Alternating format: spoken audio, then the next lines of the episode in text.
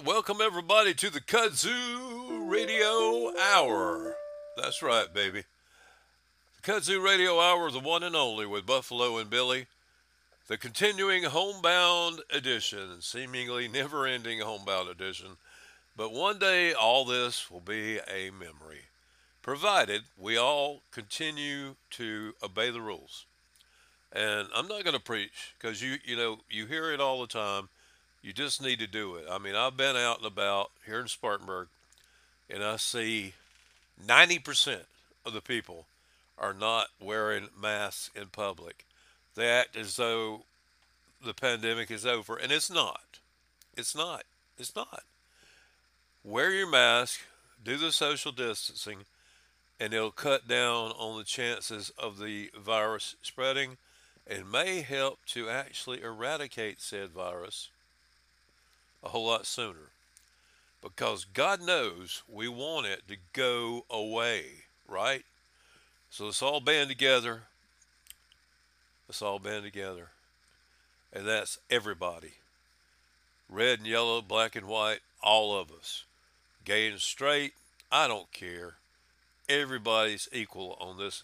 It's like Firesign Theater said, we're all bozos on this bus. we are. We're all bozos on this bus. We're all in this together. Everybody. So let's support each other and let's not kill one another with a virus, okay? End of sermon for now. The Kudzu Radio Hour, I think we got a good one for you today.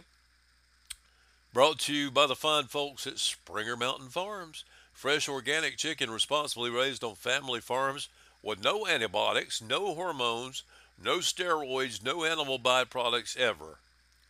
Get more information or order online at springermountain.com. That's springermtn.com. Not only is Springer Mountain Chicken healthier for you, it also tastes mm great.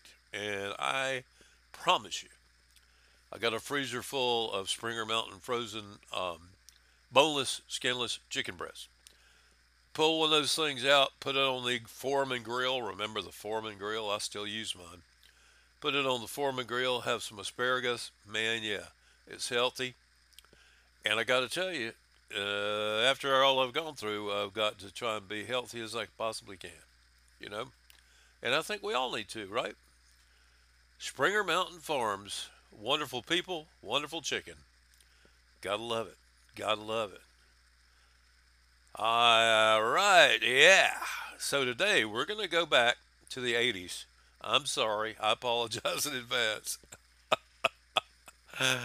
yes, we're going back into the 80s um, and talk about the early days of MTV Music Television, back when the network was all about the music. Remember that? 24 hours a day of rock videos? Good old days, man. It's the good old days.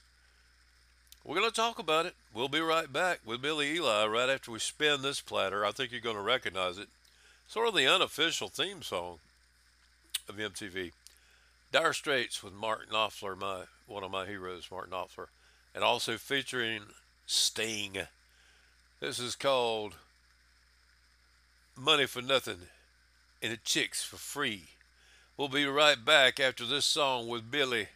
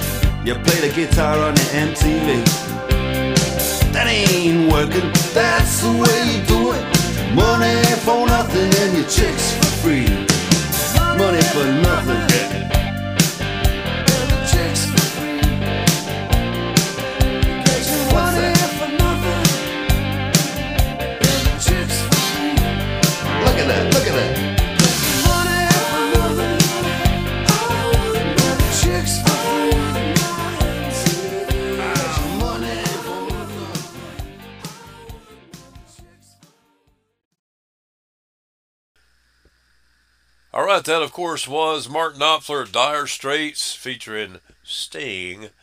And uh, no, the song is not called "I Want My MTV." It's called "Money for Nothing," and the chicks for free. And that's going to set us up to talk about today's uh, theme, which is the early years of music TV, back when it was actually good. There was a time when it was actually good. I want to welcome my partner in crime, all the way from parts unknown, weighing in at I don't know what, the world Yeah. heavyweight champion of the world of the world. No, he's not. I made that up. Billy Eli. Hello, Billy Eli. Hey, Buff, how you doing?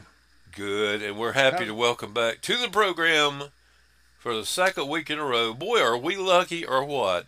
We've We got are. a couple of wacky guys, Jim Hemphill and Hey, Buff. Patrick Beach. Jim Hemphill being a Buffalo. record producer, a multi instrumentalist, and double knot spy. And uh, we've side- got Yes. Patrick Beach, sir. who is a music critic and part-time tap dancer. Um, so happy right. to have these guys. Guys, thanks for joining us on our little old soon-to-be global podcast. Afternoon, gentlemen and Billy. Good. oh, Boom! Right Burn. out of the gate. Right out of the gate. Out of the gate. burned right out of the gate. That's the way. That's the way I like it. Gives you money for nothing, and he burns for free. Uh, Burn. We're going to start something today. Today, a little thing for folks that are all. I was trying to think of things that we might could do that might create a little bit of uh, positivity in this old mad world, mad, mad, mad world. And I thought, okay, what do I what do I do? I besides writing, I read a lot of books, I listen to a lot of music, and I like to watch movies. Duh. Oh yeah. So I'm gonna ask. All of us are going to recommend a book for you of some kind. And we're going to recommend a movie. this ought to be good. Exactly right, especially Billy's. A movie and a uh, album. So, I, being the egotistical bastard that I am, will start out. Good, because I don't. Ha- I hadn't picked anything yet. so Yeah, I'm- you'll pick uh, ba- based I'm hoping on, I uh, get to go. I hope to. I hope to go to school on your choices. Yeah, there you go. Ahead, man. My book recommendation actually, I mentioned it last week, but I'm going to mention it again. Is because of Jim Hemphill. I am halfway through reading Don McLeese's book, Dwight Yoakam, A Thousand Miles from Nowhere, which I actually made a typo in my notes and it says A Thousand Moles from Nowhere, which is a whole different story, I believe. I- I dated her. Yeah, I started to say. I remember that girl with that mole in the. Uh, never mind. Yeah, it was sort of a land a landmark. Uh, Right. so this book about Dwight Yoakam, this guy Don McLeese, he knows what he's doing. He's very entertaining, and the fact that I've already halfway through learned more about Dwight. Yeah, I always liked him, but I didn't realize just how much. It's like one of these guys that that was like a twenty year overnight success. it's, mm-hmm. everybody's like, oh, when Guitars Cadillacs came out, he's a he was an overnight success. Yeah, after 13 years of busting his hump, yeah, yeah. And I didn't know that Guitars and Cadillacs came out as an EP first, an independent EP. And then they went back, added three songs, and put it out as an album. So learning all kinds of stuff about our man Dwight. And I am going to tie it into the movie. Okay, I didn't intend to do this, but I rewatched a, a great movie the other night from 2002 called Panic Room. And Dwight plays Yeah. a really, really, really bad guy in it. Oh, Stars. Jodie Foster. Jodie Foster, always liked her. She's a she's a good egg, a little hard doesn't boiled, like but you. she's a good egg. She doesn't like you. what do you say? What do you say? What'd he say? Did he sneak that in? no, I said she doesn't like you. Oh yeah, I know. Well, she likes ladies. Um, I, I don't And know so do I. That's the same do- thing in I common. I don't know if that's got anything to do with it. well, it's just me. It's my head, isn't it? Go ahead and say it. She doesn't right. like my bald head. But no, uh, you're a wise ass, man. I tell you, I like that. I like that. Talking about beach, yeah, that's why I, I like that about you. Dwight uh, Dwight Yoakam uh, also stars Phyllis Forest Whitaker, the actor who's has that eye that kind of goes, you know, uh, one eye goes in a different direction or something, sort of like a Mar- African American Marty Feldman. But Down, down in southeast Texas, we call that having one eye that hunts possums at night. yeah. he, got that, he got that one eye that hunts possums at night. And also, one of the three bad guys that rob that come in after them uh, is Forest Whitaker, Dwight Yoakam, and there's another guy, and I didn't know until the credits ran that it was Jerry Leto, and that was before he became a superstar with Dallas Buyers Club, and before he ever played the Joker in Suicide Squad. Jerry Leto, the it was a he was a meanie. He was another meanie. Uh, and one thing I ha- wanted to note about the movie was all through the movie, I thought it was Jodie Foster and her son. Turns out it was not her son; it was her daughter. The haircut threw me, but it was uh, Kristen Stewart as a little tiny kid that would end up starring in all those Twilight movies. She ended up being a vampire. She, yeah, and speaking of being a vampire, she also played in a really lame movie about the Runaways where she played Joan Jett. Correct. Uh, but it's a great thriller. Okay, that's it. That's it. The album, the album, the album. Uh, where's my notes? Oh, here it is. Um, I mentioned it last week. Back when I spent time in Nebraska and recorded an album up there called Midwest Carolina Blues, there was a guy that played drums named Dave Rubble. and he was in a I don't want to say punk, but a kind of a alternative band called Shithook, or as the DJs would say it, so they wouldn't be saying something nasty, they would call it Shitook, which is not nearly as much fun. Uh, years later, 17 years after the album was out, they have re- reissued it on vinyl uh, at Sower Records. Only place you can get it. S O W E R, sowerrecords.com. And uh, I highly recommend this thing. Uh, I'm going to play the title cut when a Boy Scout gets the blues at the end of the show as we go out, and you can judge for yourself. But every song on it's a rocker. All that being said, I'm going to shut my trap. Who's next? Let Pat go. Uh, book, Sure. uh, music related book. Uh, David Byrne's book on how music works is so fantastic. Uh, I I learned something on damn near every single page. Oh. I cannot recommend it. You I, may ask yourself, did I read this book? right? I mean, And I said no. now you, you can't do that while you're reading it, or else you'll lose your place. Yeah. Boom. Yeah. No, this that's not gonna this this this visual gag is not gonna work out on the. Oh, that's right. Everybody knows What- what it, everybody when you mention David Byrne, they all do the uh, Right, that thing, that arm thing. I, I wasn't doing it for the audience. I was doing it for but Pat. he uh, Yeah. That's the way you do everything, isn't it? And that's the same way you do your music. yeah, pretty much.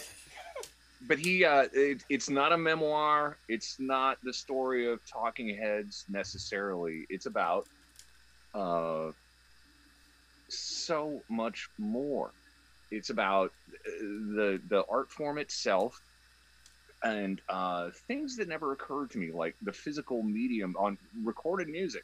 You know you could only cut a three minute single and then there were LPs and yada yada, and even hundreds of years before that, uh, the architecture of opera halls, opera houses, and concert halls affected what instruments were invented to be played in them, and things like that. And it goes on and on into the digital age. It's just completely Wow. fascinating. I, I was I'm completely unfamiliar that that was even a that, that this book even existed. But Me that too. actually- I'm glad to hear what about you're it. describing sounds pretty fascinating. Yeah, it really does. What's the title is- again? it's it's just called How Music Works. Wow. Jim, you wanna you wanna you wanna check me on that? Yeah. Sure. I think Okay. that's what it's called, isn't it? That's Have you read great it, book. Jim? Uh no, I haven't yet. Um The,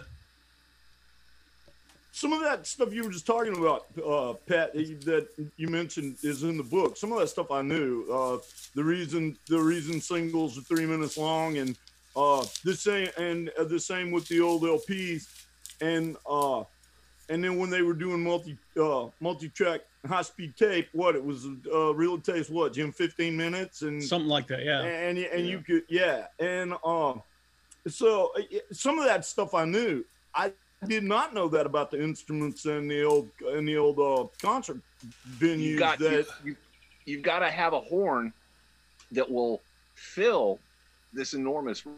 right You know? right yeah It's- well and, and and and depending on the architecture of the room i mean right it's not just that it's got to fill a big room it's got to fill a specific big room Precisely, which is why uh, a room like uh, the Paramount Theater in Austin sounds better than the Erwin Center because one was built for performances and one was built for basketball. basketball right yeah Wonder what we would attribute the fact to uh, that Red Rocks sounds so good. It's like everything at the Red Rocks venue is just. I don't even think they need a PA. Uh, I got a to cop. I, I got to cop to something. I've never been to Red Rocks. Oh, okay. Yeah, I I, haven't either. It's- time, and uh, It's it's on my list. I, you know, I've I I look at their calendar. Last three four years in a row, I've been looking at their calendar to see if we if there's something that would fit into my schedule that I could see because I always wanted to go there. But that's on my list. that, and then also, uh, you guys ever um, read about the Hollywood Bowl? Mm. That was another Yeah. venue, and of course, that was uh, one place that Gregg Allman played the uh, tour, the laid back tour, and they were talking about how they can't had to keep turning the amps down because it carried the music so strong and loudly that it's like you could hear, you could almost hear, uh, for lack of a better analogy, you could hear a pin drop whatever. But Mhm. you know, when you were talking about Byrne in that book, it's so fascinating. I just got through writing Paul Hornsby's biography, and I he talks a lot about he he taught me a lot last year about records and vinyl and why you know why the records are three minutes and the grooves and the more that they're compressed and blah blah blah blah which is why a single sounds better you know a lot of times than an album cut because it's got more room to breathe on Ties the grooves yeah. hmm and there's all this stuff that I never thought about. I still don't Mhm. quite understand putting a needle into a groove, and I'd like to. I'd like to learn even more about that. You Um, need to tie off right above your elbow. Oh, Well. you said you said groove. I'm still I'm, I'm still waiting for an explanation. I'm still waiting for an explanation about how helicopters fly. That should just not work at all. Well, Doesn't yeah. seem like it would, Wouldn't it? Yeah, Yeah. that's true. That's true. Okay, so that was your book, man. What uh, what album you got, Pat? Oh, jeez. Yeah, One this ri- is this one's. Going Oh to- God, too hard to pick. All right, a little story here. Just put Oh, on the thinking cap. Do you see Oh. that? The answer is "Let It Be" by the Replacements. Oh yeah, a good one. Um, the college town where Jim and I spent some years. I spent a bunch of years. Um, there was this this guy this guy named Paul Miller who uh, worked at a, a record store. First it was Co-op Records, and then it was Music Works. And he was he was. We grew up in high fidelity. This guy was like screaming his opinions at us. And you know, if you didn't agree with Paulie's edicts about bands, you were just wrong, and you were stupid, and you were a worthless person. And a he was- goddamn loser. And, Yeah, and, yeah, just just exactly just to put a foot just to put a footnote on that, I had I, I I sat next to Paul at dinner uh, a couple years ago, and we were talking about the old days, and his his characterization of himself was, yeah, I was a real asshole. So so anyway, sorry to interrupt. Anyway. Go ahead. Anyway, No. Polly, Polly was screaming at all of his friends who walked into the store because we basically lived at this record store about the replacements from the time Sorry Ma forgot to take out the trash came out. And we're all like, I don't get it. He's like, they're hysterical. What the fuck is the matter with you? my band? And then they came out with Hootenanny, and we were all, yeah, I still don't get it. Sorry, Polly. Can we talk about Roxy Music or something? yeah, right. And then he decided that Roxy Music was worthless because Of he liked course. them for a while, but they weren't cool. And then Let It Be came out, and we all went, aha. So that's the album. If anybody who's listening to this hasn't dug into the replacements catalog, that's the place to start, or Tim, or Please Yeah. Me. Great stuff, man. Okay, movie. You can As tell he's Jim, put great thought in this. as Jim knows, the movie that I've probably seen more than, Debbie does Dallas. yeah, Debbie That's- does donuts. Yeah. yeah. Jim's Jim's mom was the librarian in our little town, and she uh, lent me Casablanca probably a hundred Oh. times. It, it, it came to be a, a, a joke between us. That, that, that's a classic example of how good a B movie can be, even with you know a few A-list stars. But I think in these times, since we have a little more time to stretch out and watch something absolutely incredible that says amazing things about America and how we think we remember it is The Searchers by John Ford. Oh Uh, yeah. Uh, it, it just the, the cinematography is incredible. You've got you've got uh, you know the Moab Desert in Utah standing in for Texas. We'll forgive that. We have John Wayne being a barely forgivable racist, And Natalie Wood's character is based on a real girl who was abducted by Comanches. Cynthia Parker. Right, Cynthia Parker. And she was eventually recaptured and she just could not re assimilate into Anglo society. She insisted on sleeping on the floor. and she when she was re when she was recovered uh by uh, a posse that was running off of uh band of hostile Comanches and they caught her and she Right. had a uh she had a baby i mean she she was she had an infant with her and uh after they after they started trying to uh reintroduce her back into society the baby died and she she handled the grief the way Comanches did. She she self mutilated and she bit herself and she wouldn't eat. And uh, I actually know quite a lot about that story because I've read a lot about it. And Yeah, and, and she and she died when she was 29. right, she she basically starved herself to death. She just wouldn't eat, and like you said, she wouldn't eat. She wouldn't she wouldn't sleep inside. She yeah, uh, she never. She was she was never able to to reassimilate, but Yeah, uh, and this, this guy this guy wrote uh, this guy wrote a great book about that. Uh, Glenn Frankel is his name, and he used to be the dean of the University of Texas Journalism School. Um, but that's that movie is sort of kind of upending our myths about the West.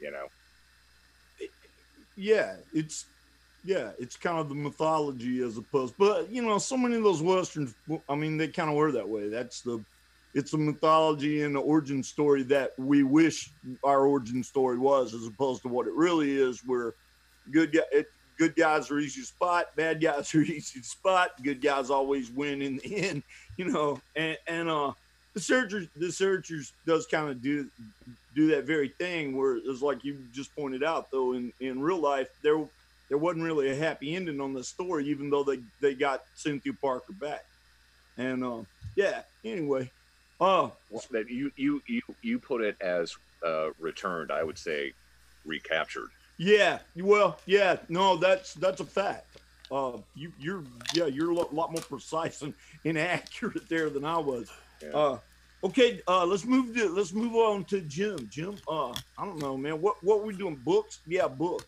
Book first. yeah Okay. you, So you read, I'm you read a gonna- book right I've read I'd like two. Uh, Right. every every 30 years I try to read a book. Um, so I I decided to go. I, I Oh, thought uh, So in I had- another year, in another year, you will have read three. yeah. yeah yeah Uh, I- you know, I was thinking about doing a themed list, like you know, we're going to talk later about MT early days of MTV, and I thought, ooh, maybe uh, book, movie, film from 1981, and I decided, screw it, I'm just going to look at my bookshelf and and see it and try to get inspired. So I'm trying to go with stuff that I think is you know under the radar stuff that maybe not a lot of people know about. So I'm doing book first. Is that right? Yeah. yeah well you get whatever you want Okay, my, my book, my book then, because I got inspired by looking at my bookshelf over here, is the first novel by uh, an American author named Tom Perrotta, who has written a bunch of stuff that's been turned into movies and uh, miniseries. example Uh, the Leftovers is a it was a miniseries on or a series on uh, HBO that was terrific. You know, one day the premise is one day about one percent of the people on the earth disappear. It's like they've been raptured, except there's no rhyme or reason, and it really messes up society. Uh, he wrote a book. He wrote a book. He wrote a book called Little Children, which was a, an excellent movie. He was nominated for an Oscar for helping write the screenplay to that. But his first first novel is called The Wishbones, and it's about a wedding band. Uh, a, a wedding band a wedding band. The main character is a 30, 30 year old guy who plays in a wedding band and lives with his parents. And uh, one of the one of the reasons I'm picking this is because it is for people who've been in a band, it's pretty dead on about what it's like to be in an unsuccessful band. And I, I, I talked about a book last week that was a, a nonfiction book. This is a fiction book, but it's pretty dead on. And it, you know, people do really stupid things in in Perrotta's book books, and uh, I think that's great. It's funny. It's he's kind of a satirist. Uh, Right. uh, and uh, you know the main character does lots of stupid things, and I, I you know, it's, Uh, uh, question since i've read the book, like realistic stupid things. yes, yeah, absolutely. Yeah, yeah. Th- those two make great books where Yeah. you can. You're Where you- watching the character wander along and you're thinking, God damn, that's dumb as hell. I did something almost just like that. exactly. That's exactly right. You know, Right. I remember and when uh, I did that. And one of the things I like about the book is that it, it has a superficially happy ending that's really not a happy ending at all. If you, if you And I'm, really, I'm if you- assuming that uh, I'm assuming that the leftovers resonated with you because of your deep Christian faith. exactly, yes, Yes. uh, exactly. But uh, Praise but, uh, Jesus. he's also got his his his first book was a collection of short short stories called Bad Haircut, which is about being in high, being in high school in the late seventies, and it's also dead on. And you know, he's like exactly my age, so you know, I, I Well, think Well, I dudes- was I- I'm I'm a little younger than you, but I was in high school in the late seventies. Yeah. So yeah. so so so anyway so i so i recommend that and then that dovetails into my movie recommendation because my movie recommendation is uh, uh, a movie called election that's directed by Reese alexander Witherspoon? Yes Yeah. directed by alexander payne with reese witherspoon and matthew broderick and uh, another book where people do really almost inexplicably dumb things particularly matthew broderick but it is based on a book by tom Perrotta. so it was actually optioned for a movie before the book got published uh, so it's, you a- said it's he's written a lot of TV, a lot of he's done a lot of screen screenwriting work. it's right? well it's he's written a lot of books that have been made into movies okay. Yeah. uh, and uh, and election I think is terrific. Alexander Payne, speaking of Nebraska, like Buff was, is from Nebraska and is an, is a great Oh, movie yeah. maker. That's right. That's right. That's right. And- I remember, I remember one line early on in that movie. Her pussy gets so wet. It's it's it's just a it's a terrific movie and and Reese Witherspoon and Matthew Broderick both did stuff that I wasn't sure they could do, and it's it's a satire as well. It's hilarious and kind of tragic, and it's a terrific movie. It's called Election. Alexander Payne directed. Uh, you know, check it out. Uh, and then I'm trying to make a connection. Oh, maybe HBO. This is uh, my my uh, my album is by a guy who was on an HBO series called uh, uh, uh, The Sopranos, Yeah. and it, it's the it's the first solo album by Steve Van Zandt. Uh, Little Steve, Little Steven and the Disciples of Soul, yeah. Men Without Women is Wow. the is, is Man, his that was first a- record. That was a great album. That was a great college album for me, man. God. what I mean, it's it's you know it's great blue-eyed soul stuff with kind of Stax Volt horns and you know S- Steven's singing voice is an acquired taste, but I like people who sing like that. I mean, He's I got think passion, man. I think Bob Dylan's a great singer, so you Yeah, know, take that I'm- for what it's worth. Right. I'm. I'm with you. I, I don't. Yeah, I'm not judging it on its technical the the technical mechanics of how. We got a commercial going down here on this part of the screen. You see that? Yeah. It's like a beer Yeah. commercial. and uh, you know it's got some great players on it. You know, a bunch of the E Street Band plays on it, but Yeah. uh, Dino Danelli of the Rascals played drums on a couple of cuts. I interviewed him once and talked to him about playing on this record. It's one of his favorite records he ever played on.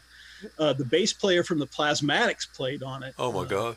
Uh, the drummer was Max Weinberg, right? Max Weinberg played on some of the songs, and Dino Danelli from the Rascals played on some of the songs.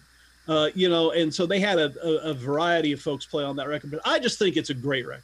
Uh, It loved it, It since it came out in '82, and you know, I don't. And there were a couple songs from that record actually that ended up on being used on The Sopranos. But I've always thought of it as kind of under the ra- radar record, and I just think it's just tremendous blue-eyed soul with with some crunchy guitar and it's just a, it's just a great record. So that's my record for today. Little Steven, Disciples of Soul, Men Without Women.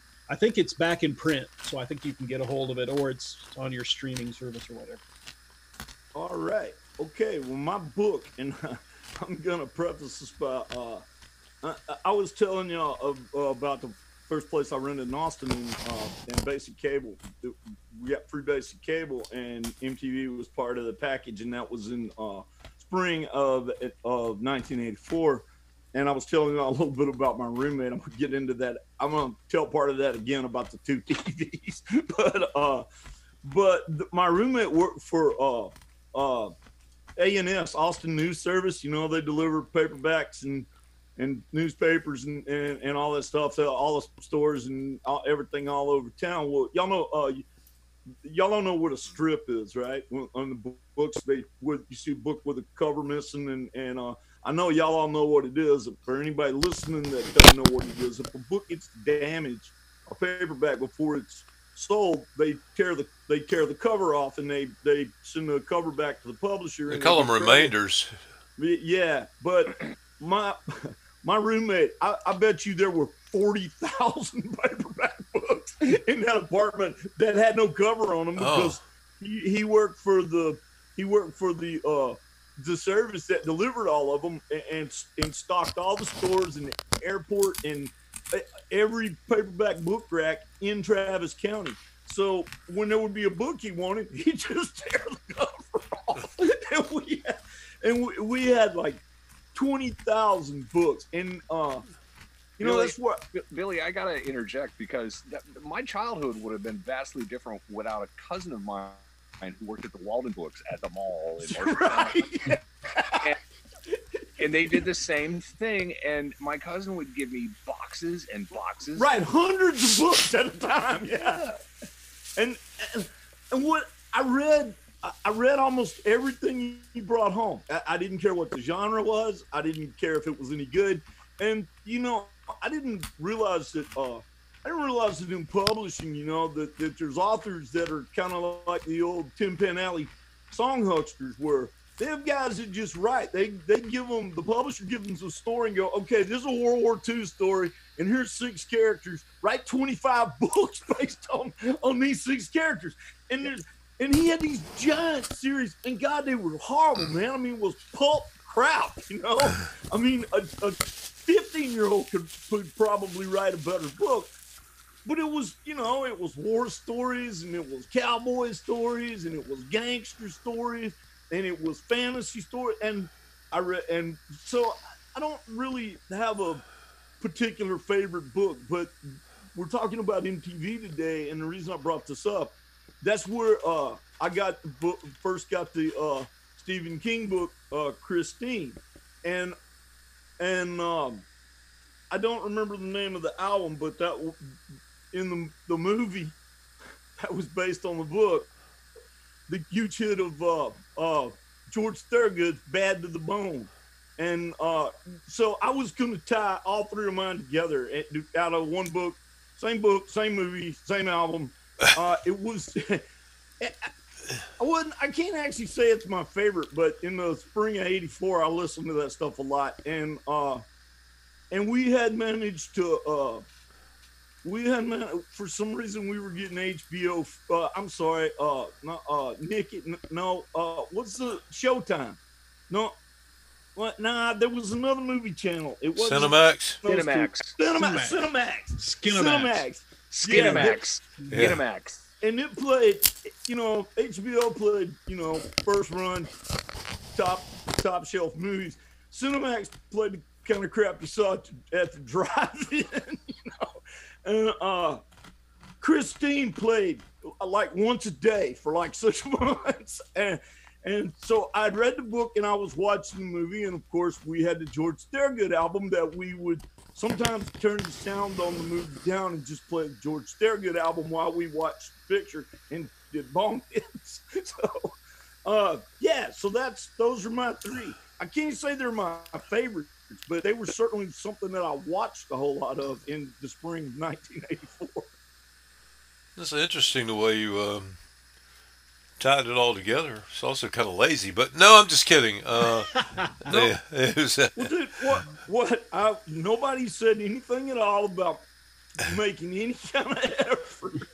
Okay, folks, for everybody You listening, he said at the beginning of the show, I still haven't picked mine out. I'm going to choose it in the middle of the show. So You, you, B- yeah. Billy, Billy, Billy, you have taught us well to lower our expectations from you. yeah, Hey man, lo- keeping that keeping that bar low. That's what it's all about. Yeah, it really is.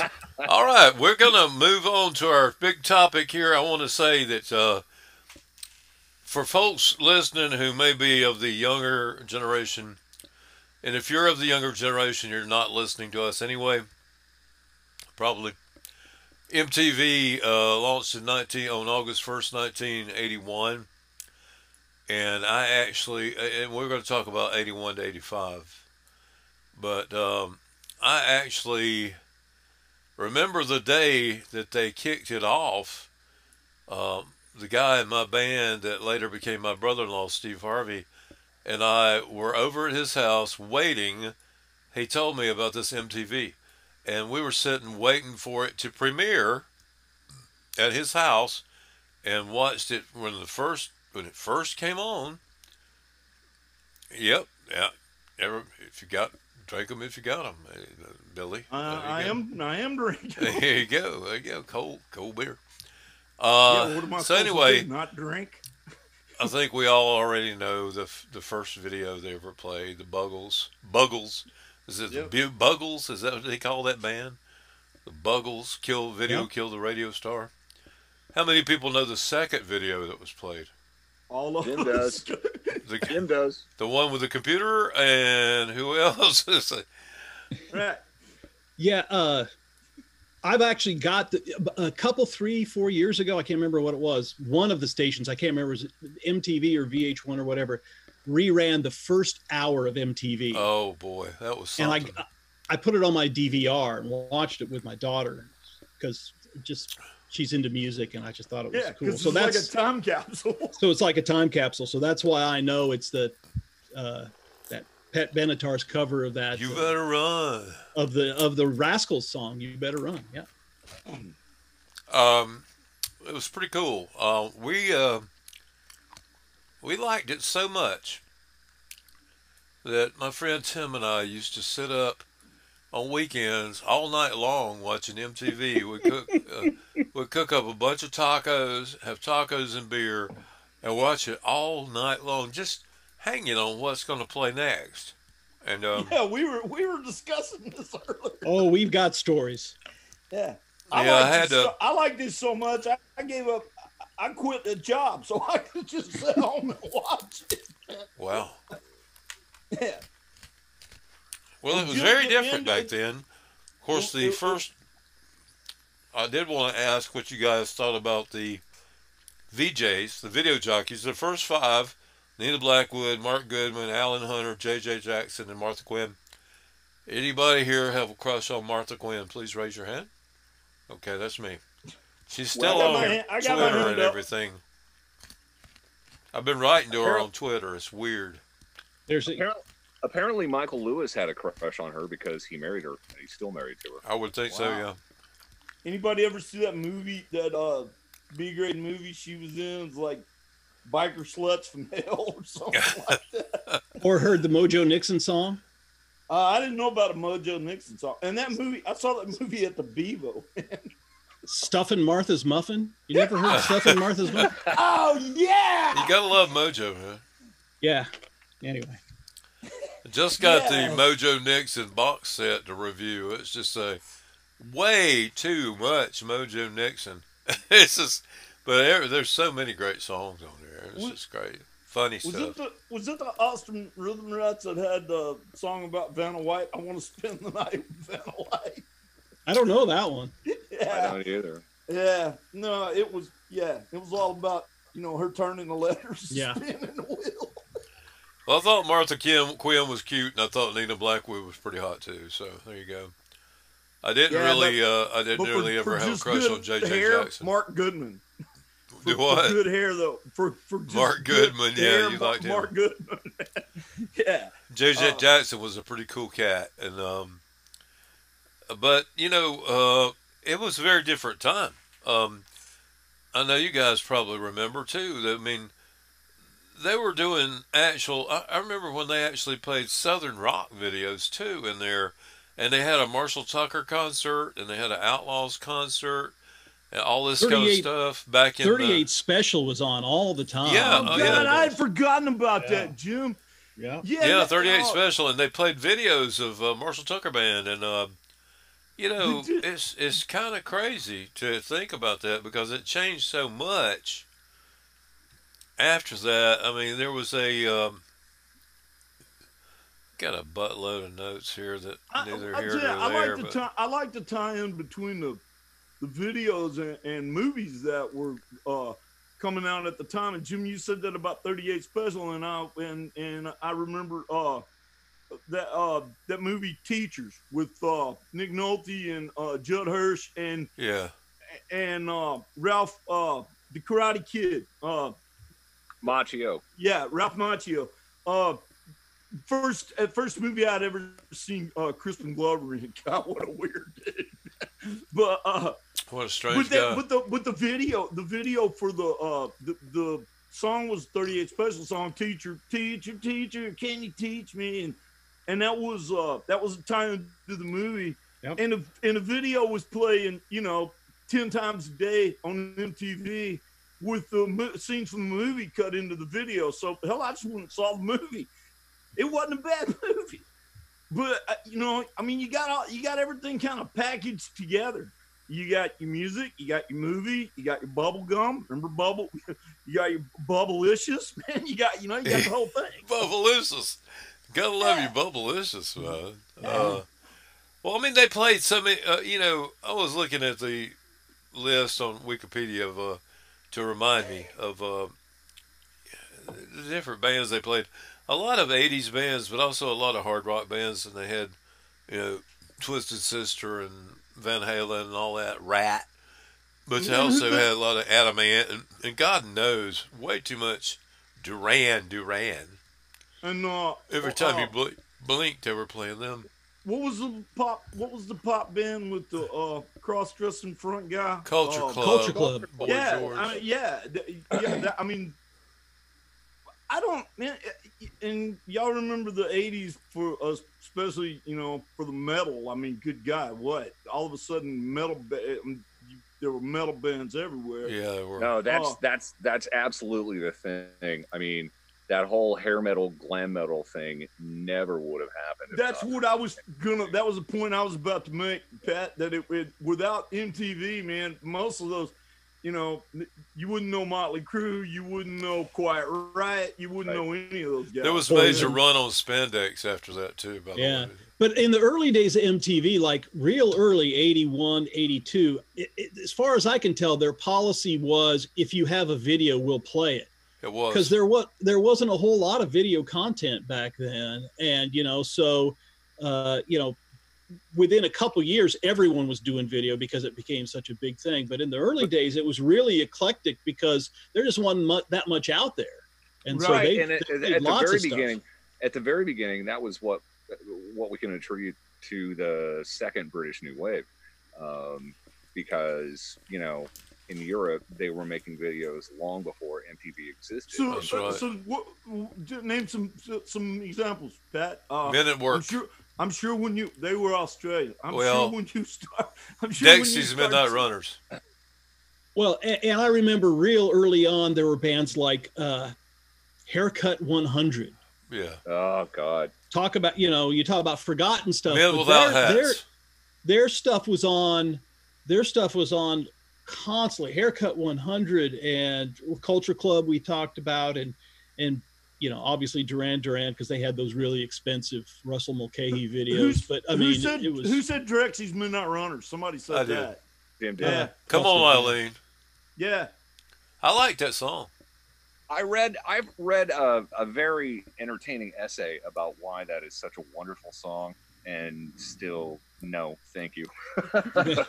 So, so you've had you've had it explained to you why it's a great song and why you should like it, but no, Eh, no, no, it's like somebody explaining the Grateful Dead to me. right? It's like Yeah, Billy's you know thing that- of uh, that's funny because it's kind of like that. have to Okay, here's why it's funny. I'm going to tell you why it's funny. hey, we're, we're y'all talking about some guy? That, no, this is why that band is good. you goddamn loser. Well, Well, uh, I check was- this was- out. You you know, uh, it's like Jim was talking about. They were playing pretty much everybody except one thing. Now, this is the welcome to the Black Lives Matter part of our program. Uh, The racial barrier. Uh, when they first started, here's the people that were black that they played: Michael Jackson, Prince, Eddie Grant, Donna Summer, Joan Armatrading, Musical Youth, and Herbie Hancock. Okay, that's it. That's Musical youth. Musical yeah. Youth. That's You've it. That's all they Oh, played. good From the- Lord, yes. That's all Yeah. they played. They uh, Rick James campaigned for them to play Super Freak, and MTV said no. This is a rock music channel, and we're not, going to play funk. Super It Freak. ne- She's super freaky now. It, it so never anyway, things opened up after Michael did Billie Jean Yeah. uh, in 1983. 1984, all of a sudden they had as many black acts as they did uh, white in the rotation. You get, But you it got took that- it took some that of the 84 push. Black, I remember that because I was thinking, you know, there's not any, and I remember seeing Dave, my man David Bowie on there going, you know, the one thing about MTV is I don't ever see any black people on there. Well, Michael, as as you well know, uh, the reason that they uh, they broke that de facto embargo was because they didn't want to play Michael Jackson, and Columbia said, if you don't, we're going to pull all of our artists. right? You play him or play none of our acts. yeah. Yeah. Yeah. Well, they certainly they certainly turned him into something beyond a star, didn't they? Who Yeah. uh, yeah. who here besides me would actually make it a point to be in front of the TV when they were gonna do a world premiere of a new video? Oh, I was did. I the only was I the only one that did that, or did y'all do that? No, I did too. yeah. Okay, okay, it's it's not it's not a video, but I made a point of being in front of the television when the members of Kiss unmasked themselves. Oh God, I had that down in my I, man. I was I was waiting with bated breath, or with some kind of breath. It was it's probably Right. bad breath, but it was the uh, garlic breath. Yeah, that was the. Uh, I was trying to find here. That was uh, 1983. The only thing is, it kind of a little bit of for me a little bit of the excitement was lost because by then they had Eric Carr on the drums and they had that guy Vinnie Vincent, who was uh, I didn't I never cared for him at all, but you know everybody was all my friends were going. Did you see Ace Frehley on there? I'm like, no, it wasn't Ace Frehley. It was. It was Somebody this. else. Guy. It was this guy. that other this guy. asshole. But you know, so they did that, and then they premiered their first video without makeup. That lick it up thing. Lick Oh, it I up. was yeah, lick it up. I was Jesus. right there in front of the TV, just going, "Wow." that That- was That's the really weird thing because they were like smack dab in the middle of the whole glam thing. You know, the New York Dolls, the Stooges, androgynous Lou Reed. And by the time everybody caught up with Kiss, they were like, we're freaking sick of putting on this makeup every night. Yeah, really. the And the last, the last tick, the last trick they had to play was to take it off. that- the- you And then talk- put it back on again. right. Put it on again. Right. Well, let's let's let's be but- honest. Let's be honest. They they absolutely sound better with the makeup on. They do. Yeah. No, Yeah. you're right. They And- sound and- better, and- and it's a and it's actually a great show. I saw those guys play a couple times without the makeup, especially the Revenge tour, and I was thinking, you know, you could go to a bar and see a better Kiss band, a Kiss cover band. Right. I mean, and, and they had turned into trying to change with the times. It got up there and got to where Paul and them would just cuss their butt off on stage. I was like, you know, there's kids that started following this band years ago, and you're up there talking like nasty and bringing strippers on the stage and all Yeah, that acting crap. like Motley Crue. Yeah, I know. I'm like, man, that just ain't right. And then, of course, then when they turned around and put the makeup back on, after Gene told me in an interview, we'll never put our makeup back on. Unless, uh, you know, unless we unless we get paid. we'll never put our makeup back on. It's like a asking a magician to show you how he did his tricks. You know. Yeah, we're not going to put our makeup back on until someone shows up with an 18 wheeler full of thousand dollar bills and dumps us on it. and And then then, we will. then maybe Kinda we'll like, consider yeah. it. And then they Jeez. had then they had the fair. We talked about that before. They had the farewell tour. What it ended in 2000 or Yeah. something. I want. I want It, to it just up, never never goes away. I want to hit a point uh, Pat made earlier about uh, that that whole glam metal thing wouldn't have happened without uh, without MTV and uh, and then Buff just now brought up, you know, Kiss breaking the lick it up. I- remember thinking when I heard that song, they've sort of turned the corner and gone to riff banging. Before that, I mean, you know, they they had the makeup and all this stuff, but they were basically a boogie woogie band. I mean, you know, most of their stuff was dun dun dun dun dun. It was it was that, and then it, it and after that MTV thing, it, it got into that heavy, you know, boom boom boom boom boom boom boom boom boom. Yeah, yeah. kind of kind of following, you know, uh, sort of following the trend there. You know, uh, uh, That's an in- that's a really interesting point, Billy, because they were, in a sense, visually ahead of their times, and trend wise or musically behind at times. Yeah, that was that's right.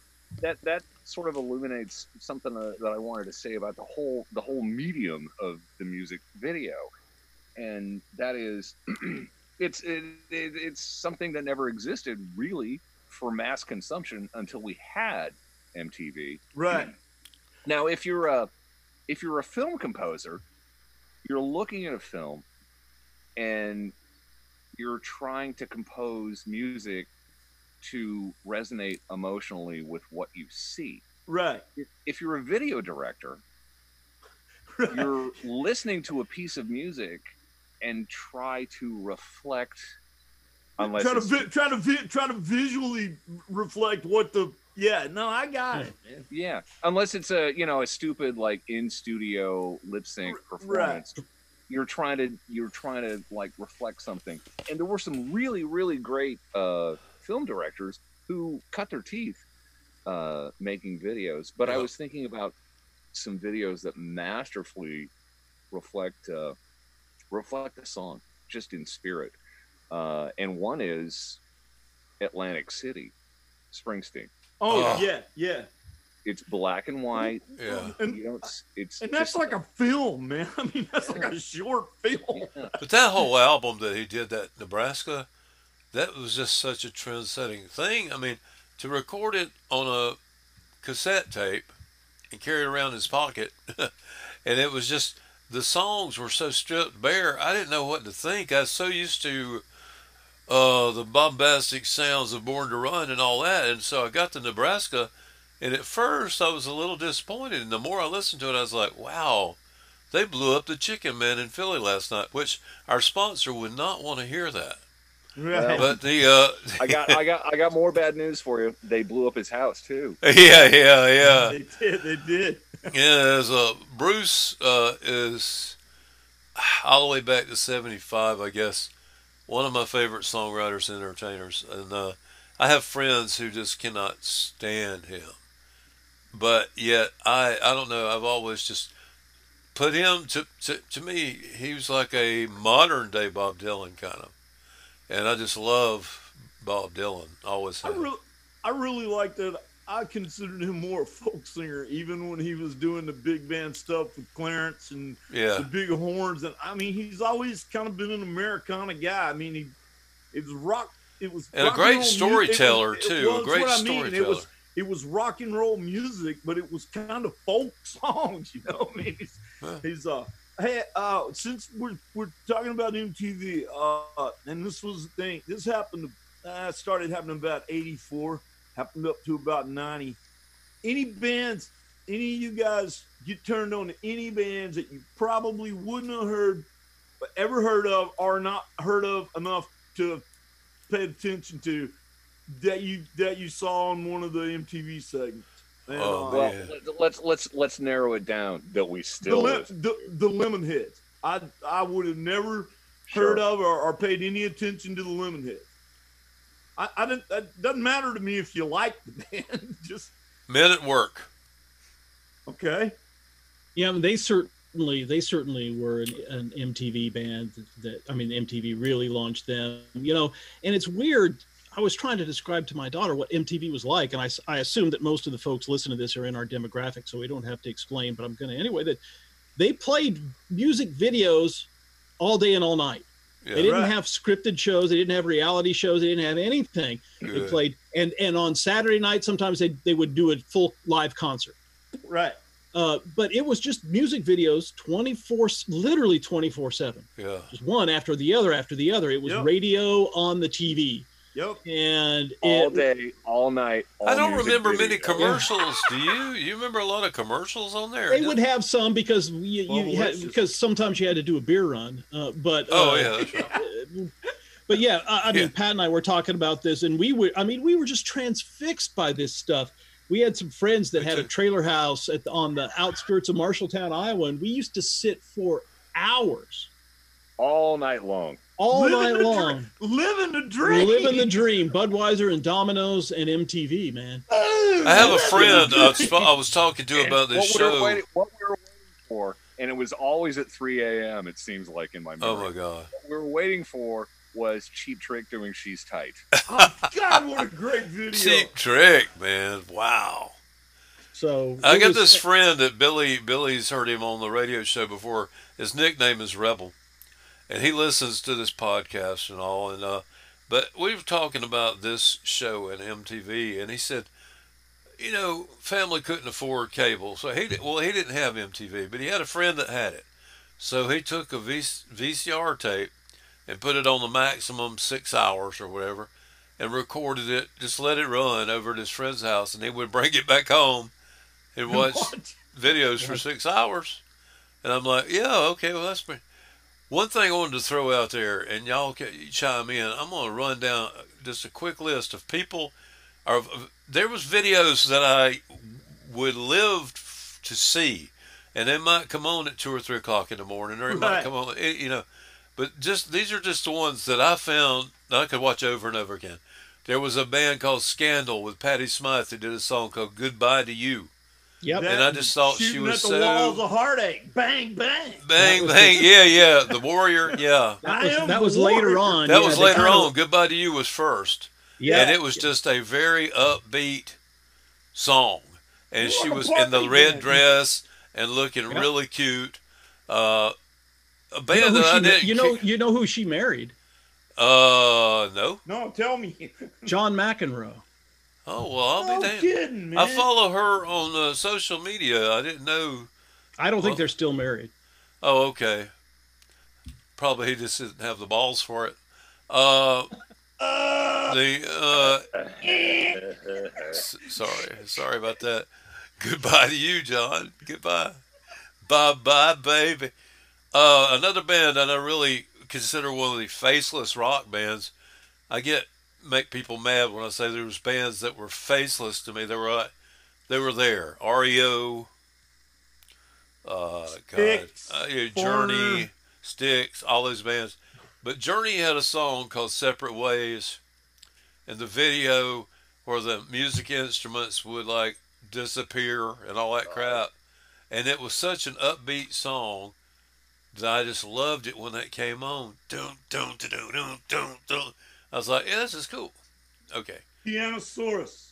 Hey, uh, I just checked myself to make sure that I was right that Patty Smyth was married to John McEnroe, and I was correct, and I think they're still married. But her first husband was Richard Hell. Oh, uh, from what television? Uh, he was originally in Richard Hell on the television, Yeah. And then he let quit television before the first record came out and started the Voidoids. Yeah, When television just went into radio. yeah. And uh, I'll bet another one on your uh, list is uh, uh, who did Hey Ricky? Hey, Mickey. Hey Mickey, that's right. Toni that's right. Basil is on there. Toni yeah. Basil. Right, yeah. She was she was actually a professional cheerleader. Yeah, and she also was a choreographer that Right, taught taught right. Janet Jackson. you and can- she was in Easy Rider. And she was Yeah. an Easy Rider. yes, she was. Does anybody here besides me remember Pianosaurus? Another band that wouldn't have, eh, you never would have heard was of it? without MTV. Pianosaurus. They there were like 32 of them, man, and they played toy instruments. They, I mean, they they played the little plastic guitar. Everything. Are you sure that wasn't a hallucination? No, man, I, I thought that that first day, but then I saw it the second time. Huh? No, I don't remember that one. Yeah, Pianosaurus, and the guy's playing, you know, the little the little wooden plastic piano that Yeah. hits the ting ting ting ting ting.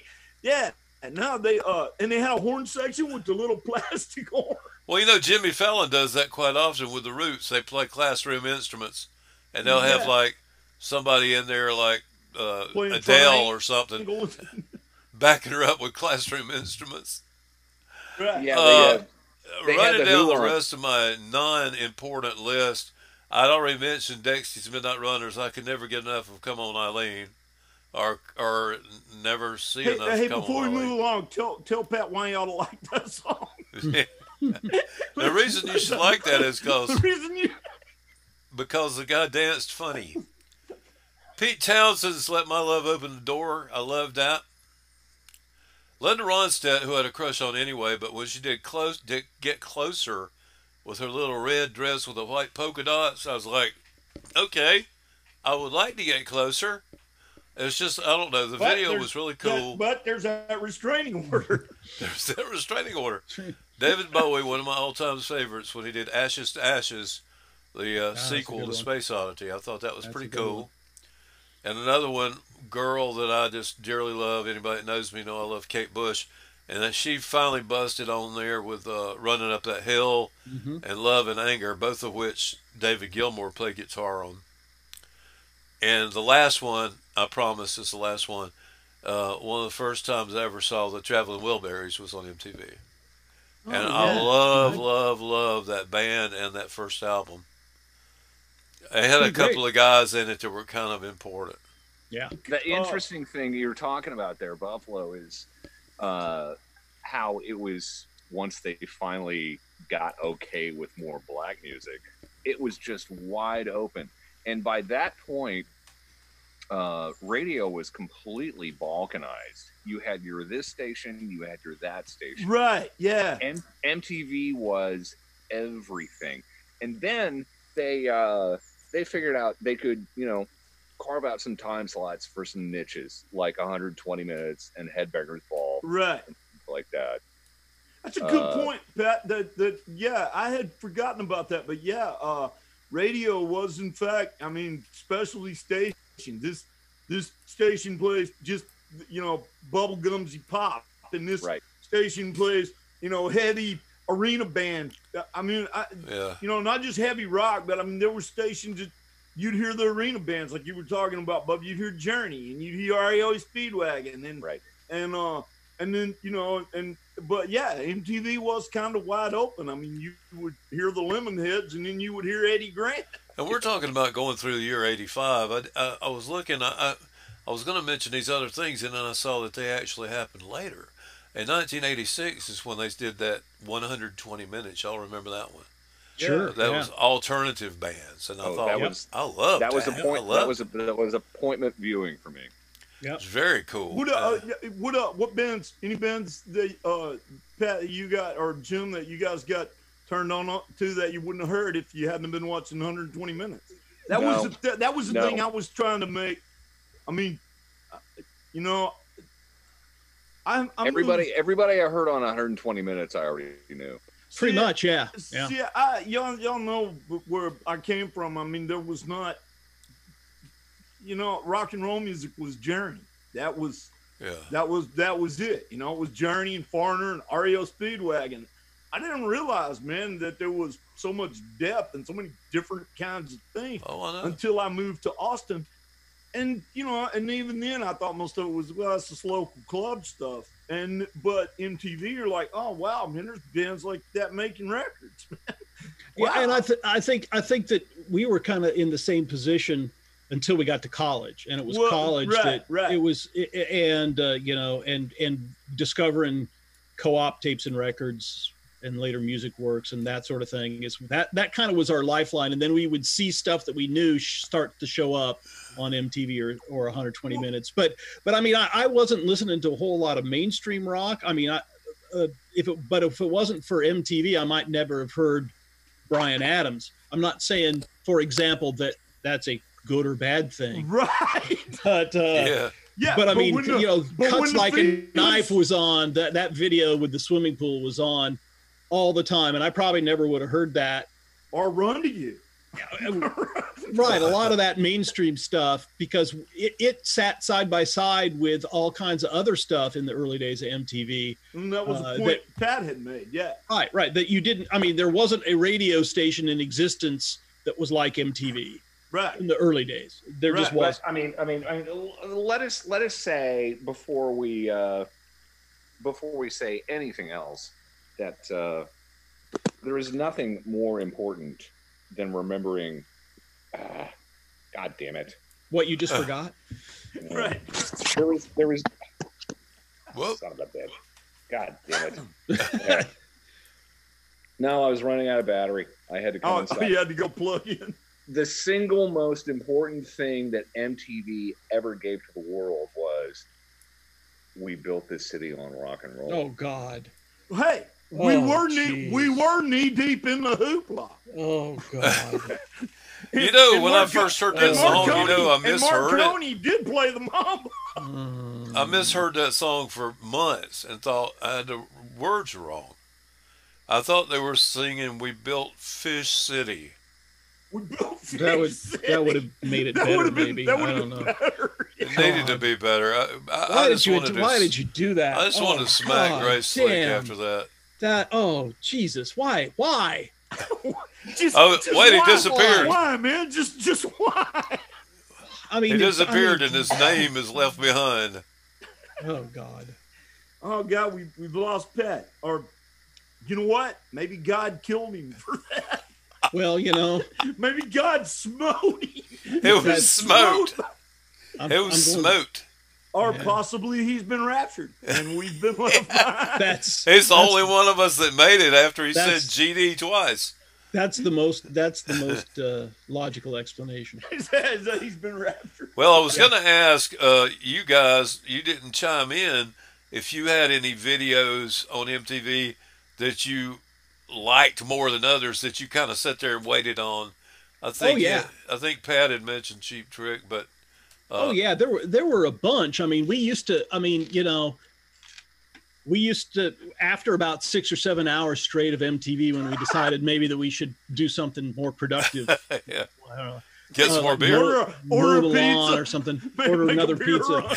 that we would invoke what we called the bad video rule and if and the the rule was that if a video came on that everyone agreed was bad we would turn it off and go do something else and we you know and we'd often watch for another hour uh, after the bad video rule was introduced because we could always find something good about a lot of the the videos you know like say right. this is this is a this is an awful song but the visuals are cool or you know well, this is kind of cheesy but it's got a good hook in the chorus or something like that. So there were a bunch of videos.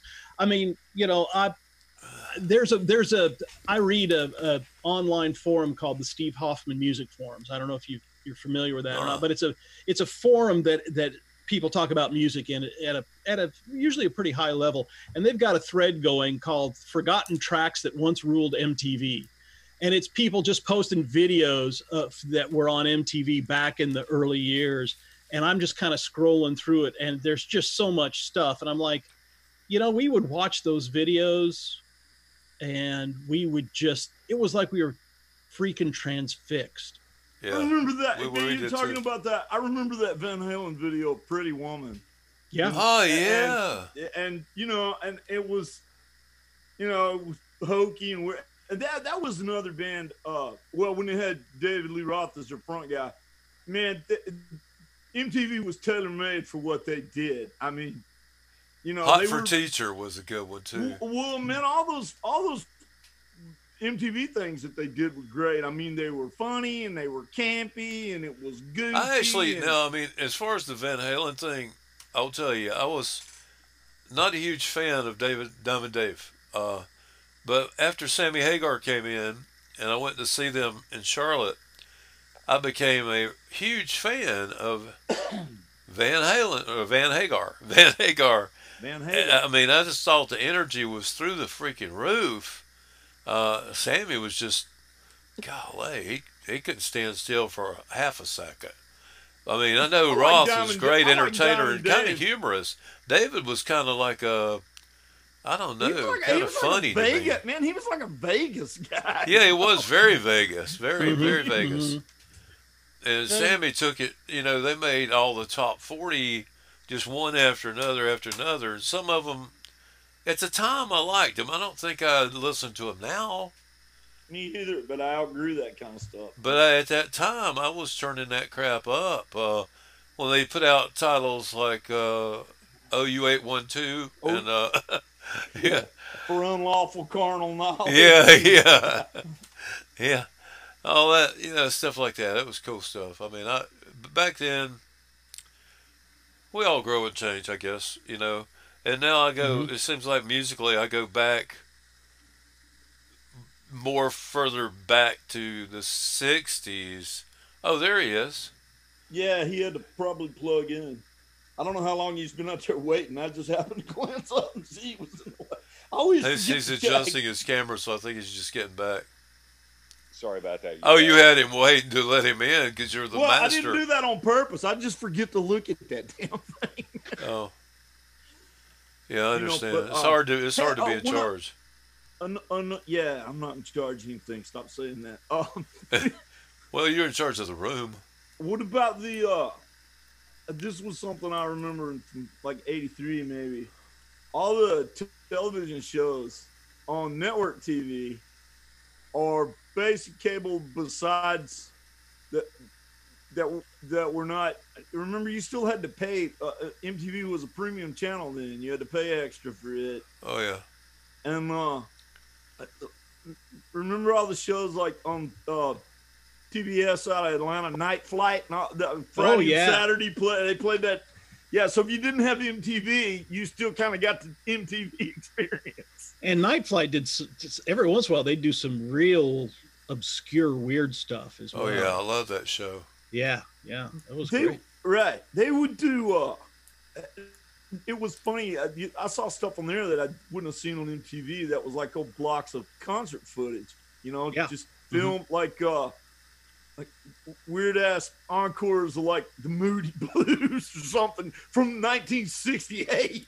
You know, I think like- it was that show that had this one episode that blew my mind that introduced me to a lot of people. I already like Todd Rundgren, but he was on that show, and they had Maria McKee on there from Lone Right. Justice, and they were doing. Um, I'm trying to think of who else is on there. Uh, David Sanborn was playing sax, wow, and they had done yeah. a they did a uh, scene from HMS Pinafore where they were acting and Todd Rundgren was singing um, I, that I song would pay about up being the captain dollars to see that. it was brilliant it was brilliant it's like uh and Todd did um a couple of songs with just a you know a computer and a keyboard and a stuffed parrot. You know, the time back when I saw him in uh, the '70s, when he put out "A Wizard of True Star," and we went to see him, and I was surprised he had no band. He had a huge reel-to-reel machine and had all the tracks recorded, and was Yeah. playing along with it, but had the peacocks over his eyes and multicolored hair Yeah. and everything. But I just What the that does guy, that? I swear to God, his What? voice and his songwriting is just I love, always have. I think Jim's having a technical problem. I, I apologize. Sorry about that. I don't know what the hell that I- was.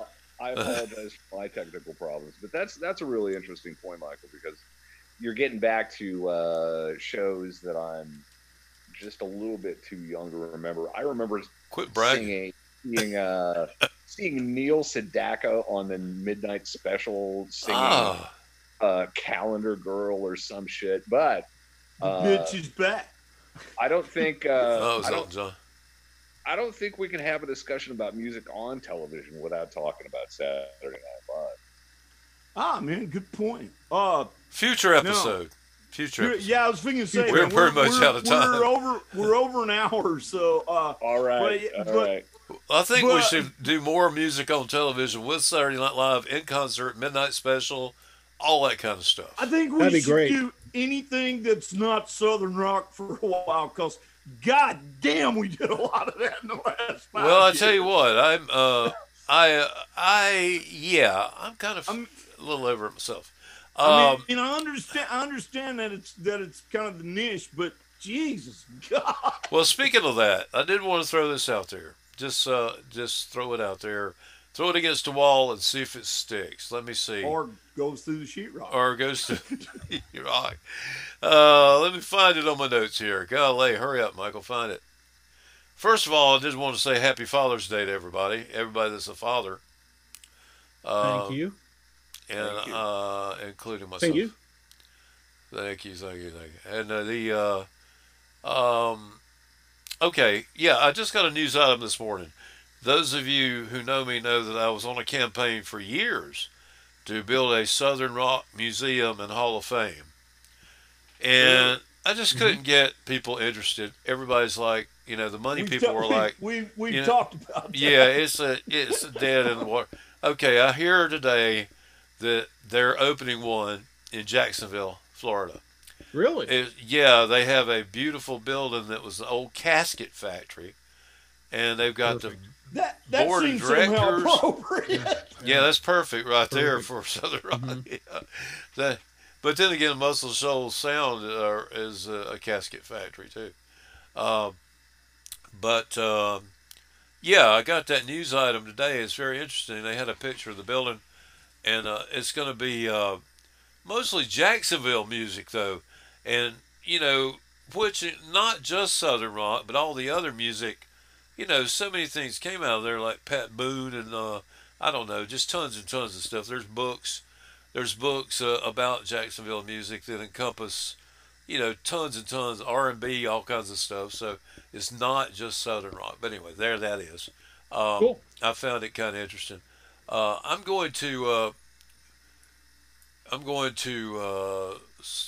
S- yeah, what am I going to do? I'm going to say going to thank tell you. us about Springer I'm going to say thank you to Billy Tap Dancing Eli, Wait, I Jim the Man the Hemp Hill, and Patrick. Where am I today? Beach. Uh, the uh, these guys, I swear, I'm so happy to have all those guys joining us. It's really cool. It's and, uh, we're enlivened gonna- to show. We'll see what happens next week, and we'll see if we can drag them back. We'll, you know, we'll come up with something to talk about. If it's nothing Well, what's except, cool? It's not like they can go do anything. yeah, they're kind of held captive. Well, I don't know. True. I bet True you anything. Both of them have got work piled up. I certainly do. No, Pat, I do. Be- Beach does. Well, you I know, mean, Jim, Jim, Jim probably does. I Pat- do. I do. Pat- well, you know, Pat's the Patrick's a man of of leisure. Anybody with have. the name Beach has got to be a man of leisure. Well, man, his desk, his desk has got the same work on it mine has, and by when I say work, I mean fourteen empty beer cans. And it takes does take a lot of work. Um, okay, I'm gonna say this, and then we'll say goodbye to everybody. But uh, what y'all are gonna hear in just a minute is a song.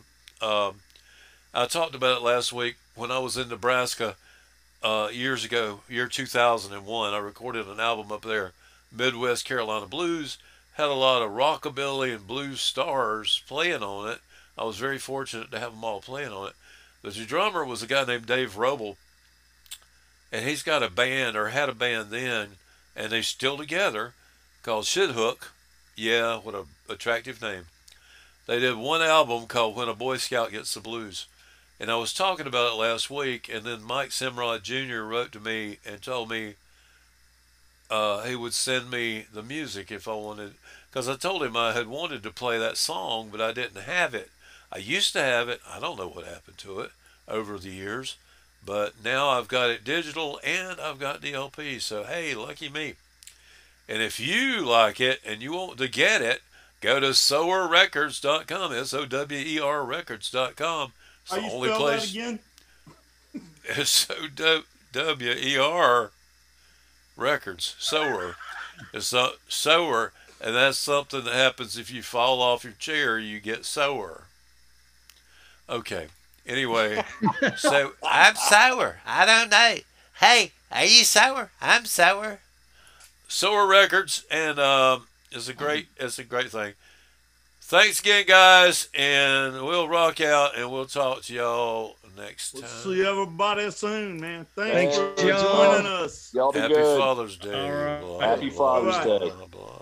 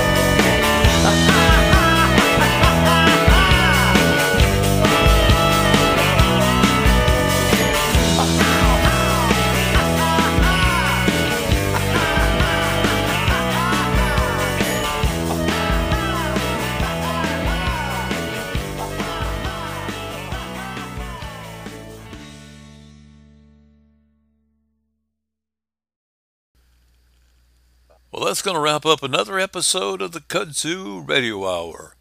Thank you for tuning in, folks. And if you would, do me a favor, pass the word along uh, any way you can through social media, etc., that the Kudzu Radio Hour is alive and well and back on its feet again. Um, went away for a long time, but we're really happy to be back on. And we're on a new platform, and we've got better sound and better control and uh, working on getting some guests on and all kinds of stuff. So, uh, lots to look forward to. In the meantime, please take care of yourself. Uh, practice social distancing, practice whatever you got to practice to take care of yourself and your family because that's what matters. Take care, and we will see you here next week. Keep it real, folks. Keep it southern.